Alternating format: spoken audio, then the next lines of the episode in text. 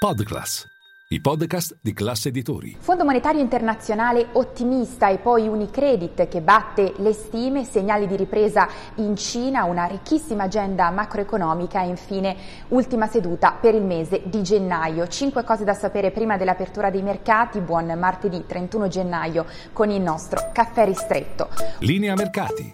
In anteprima, con la redazione di Class CNBC, le notizie che muovono le borse internazionali.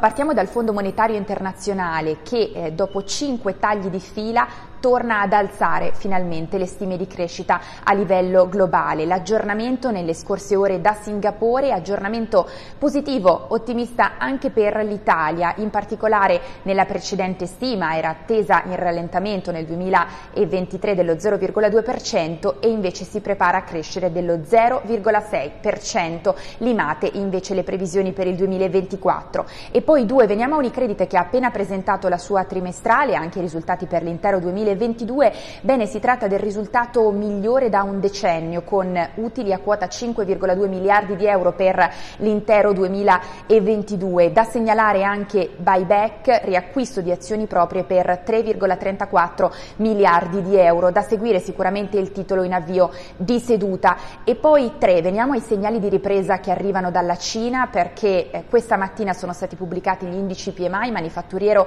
e servizi. In entrambi i casi i dati hanno superato la soglia dei 50 punti, limite critico tra contrazione ed espansione economica. Si tratta dei primi sondaggi dopo le riaperture in Cina. E poi 4, veniamo alla fitta agenda macroeconomica di quest'oggi, perché dopo la contrazione a sorpresa del PIL tedesco nel quarto trimestre del 2022, meno 0,2%, bene, oggi tocca Italia, Francia ed Eurozona. Nel caso dell'Italia le attese puntano anche in questo caso ad un segno meno 0,2% per gli ultimi 3 mesi del 2022. E poi in uscita anche l'inflazione in Germania, in questo caso pensate è attesa in rialzo, dunque i prezzi fanno fatica a raffreddarsi, attesa il rialzo al 9,2% su base tendenziale e in particolare l'incremento su base mensile è atteso a più 1,1% nel caso di Berlino, staremo a vedere. E poi 5, concludiamo con un rapidissimo bilancio, perché oggi è l'ultima seduta del mese di gennaio, un mese decisamente positivo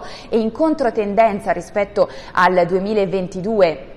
Ormai chiuso, in particolare Milano si prepara a chiudere il mese con 11 punti percentuali di rialzo, reginetta d'Europa, ma fa meglio anche di Wall Street, dove a vincere è il Nasdaq con quasi 9 punti percentuali di rialzo. In questo mese di gennaio di fatto abbiamo assistito ad un vero e proprio ribaltamento delle sorti, in particolare a fare meglio sono i titoli piuttosto che i settori che erano risultati invece sconfitti nel 2022, dunque in testa sia in Europa che a Wall Street abbiamo il settore tecnologico, mentre in fondo quello dell'energia che era il risultato netto vincitore l'anno scorso. A livello di bond un inizio anno decisamente positivo e tra i bond governativi chi è stato più virtuoso è proprio il BTP a 10 anni che ha registrato un calo in questo mese di 50 punti base. E poi da segnalare la performance del gas in discesa, meno 28% nel mese di gennaio, mentre in netto recupero il bitcoin più 40% da inizio mese.